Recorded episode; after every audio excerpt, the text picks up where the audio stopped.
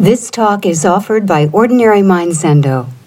Ordinary Mind was founded by Barry Magid, Dharma heir of Charlotte Joko Beck, and is dedicated to her vision of a psychologically minded Zen practice adapted to the needs of American students practicing in the context of their everyday lives. Our public programs are made possible by donations from people like you. The Gateless Barrier, Case 30.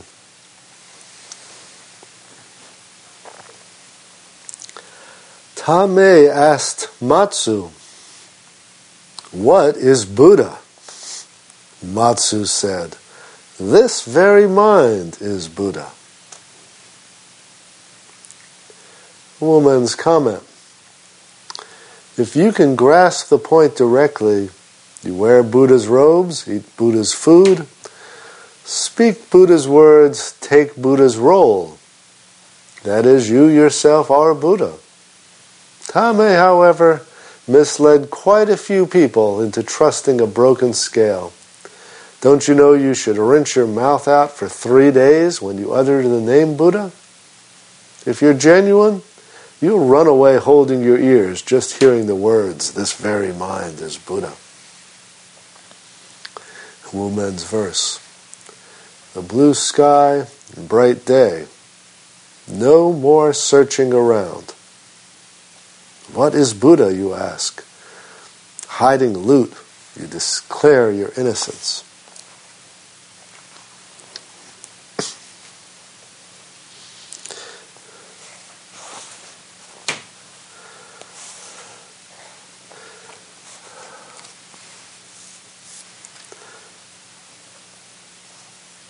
This case um, just goes to the heart of practice and realization. And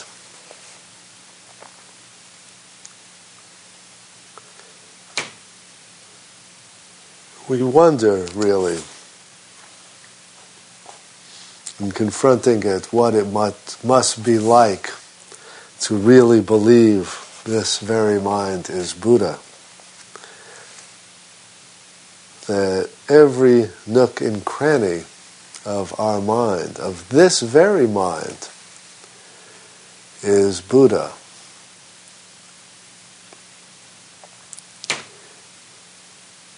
The case uh, always has, uh, as part of the commentary, it seems, the story of uh, Matsu's enlightenment. Uh, Matsu or Baso. Uh, when he was a earnest young monk, sitting zazen all the time under his teacher Nangaku, Naku came to him and said, What is your purpose in doing zazen? Matsu answered, I seek to become a Buddha. Nangaku took up a piece of tile and began rubbing it with a stone. Matsu asked, What are you doing, venerable teacher? Nangaku said, I want to polish this roofing tile and make a mirror. And Matsu asked, Can a piece of roofing tile be made into a mirror? And Nangaku asked in return, Can a Buddha be created by doing zazen?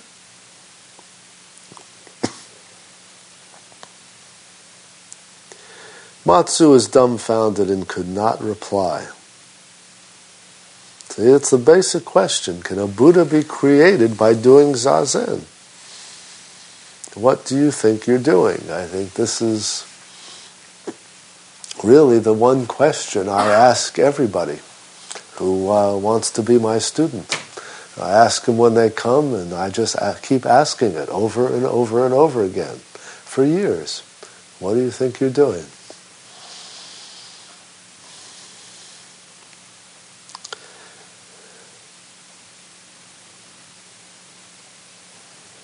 See, Nanga, Matsu cannot reply, and Nangaku goes on. It's like hitching an ox to a cart. When the cart doesn't move, do you beat the ox or the cart? That didn't work. Matsu didn't get that either. Nangaku tried to explain further. Are you doing zazen or are you sitting as a Buddha? Zazen is not a matter of sitting or lying down. Sitting as Buddha reveals that Buddha has no fixed form. In the midst of transitory things, don't grasp or reject. If you keep the Buddha seated, this is murdering the Buddha. If you can cling to the form of sitting, you don't adhere to its inner principle.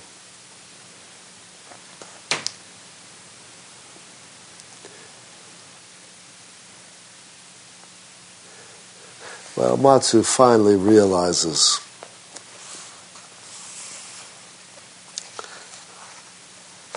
that he cannot attain anything by sitting, and yet that realization itself becomes a great attainment, and he becomes a great master. And that's the paradox we um, we bump into over and over again. That to realize that zazen is not a means to an end, that it is not a way of becoming anything or a way of not being something we don't want to be. To really experience that is a is perhaps just another way of um, describing enlightenment. To say that nothing is on the way to becoming anything else.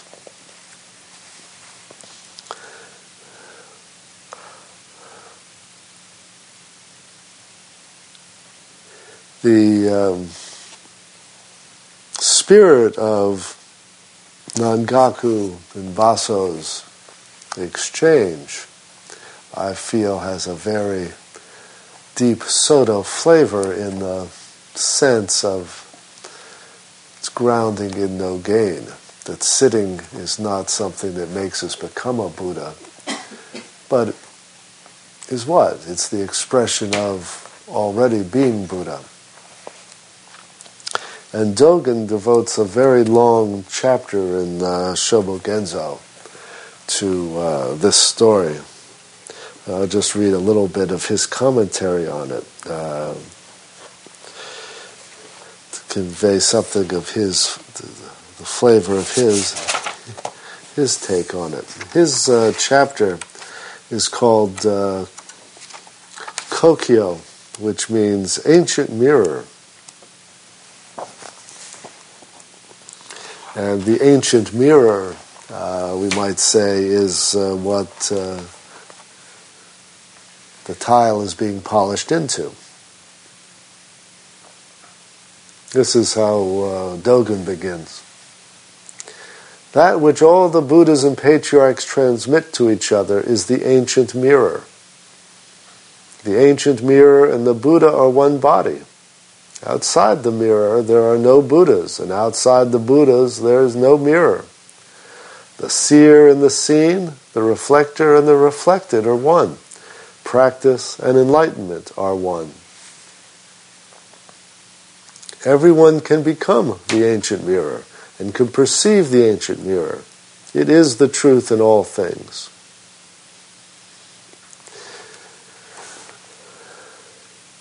We could substitute the word mind for ancient mirror. The mind and Buddha are one body. Outside the mind, there are no Buddhas. Outside the Buddhas, there is no mind.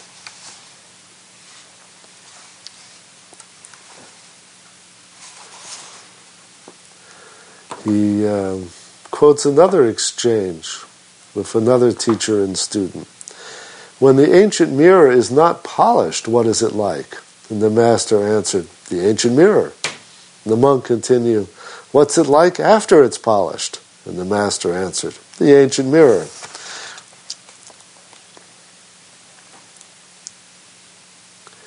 And he speaks about Nangaku and Baso. We must understand when the polished tile is the mirror, Baso is Buddha. When Baso is Buddha, Baso directly becomes Baso.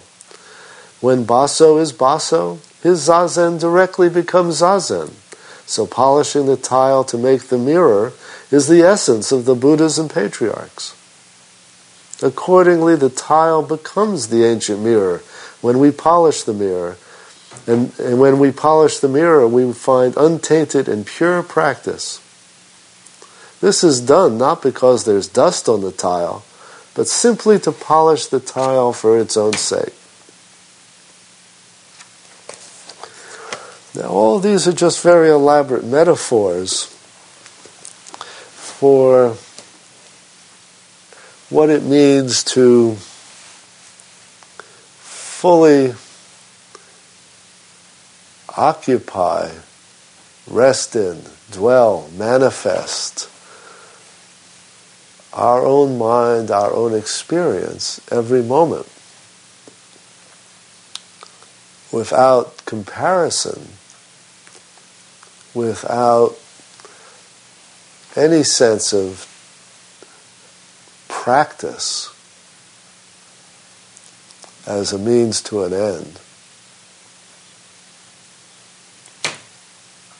Zen is the form of Buddhism that has no stages.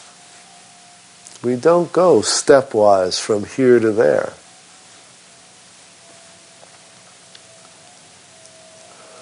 I think that that is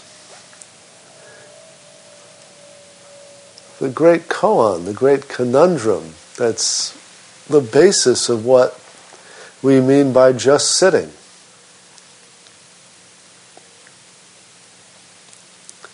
I say that to sit and face the wall is to face the mirror. Your face automatically appears. This happens over and over again without any effort. And you can't do it right and you can't do it wrong.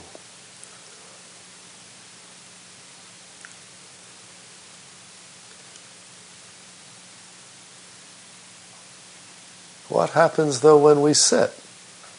What difference does it make that we sit rather than not sit? See, for Dogen, sitting itself is the manifestation of a Buddha. The same way that a musician becomes a musician by playing and composing music. It's not a means to an end. It's what a, music, a musician is. What a Buddha is, is the one that does zazen. But a Buddha is also the one that eats, drinks, sleeps, gets angry, gets, gets horny, gets tired, all those things. Every nook and cranny of the mind. What isn't a Buddha? A person who believes that one nook or cranny or other of the mind is somehow, as they said, defiled or deluded or needs changing or fixing. Then this great gap opens up of our own creation.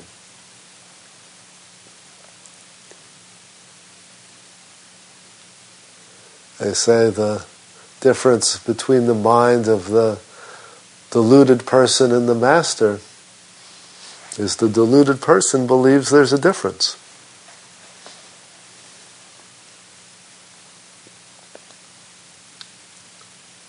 In our sitting, when I say just sit, don't think that just sitting has any content at all. There is no way to just sit. Just sitting is just sitting. It can contain anything. Your mind can take any shape whatsoever and as you just sit. It can be full of peace, it can be full of fear. It's all just sitting.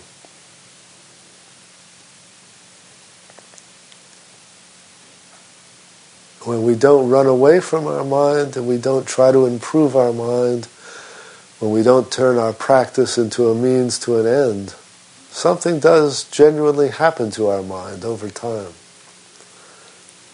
A mind that is not endlessly at war with itself, that is not endlessly trying to fix itself or extirpate some part of itself, does change over time.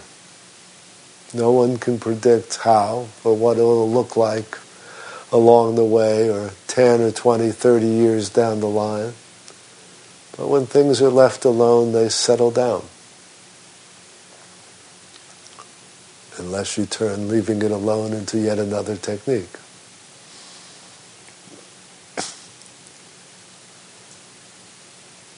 So I wanted to begin the new year with this koan.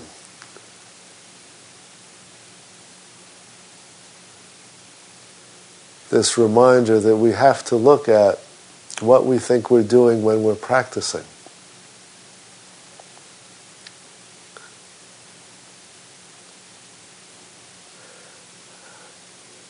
What kind of Buddha do you think we're turning into? What kind of Buddha are you already?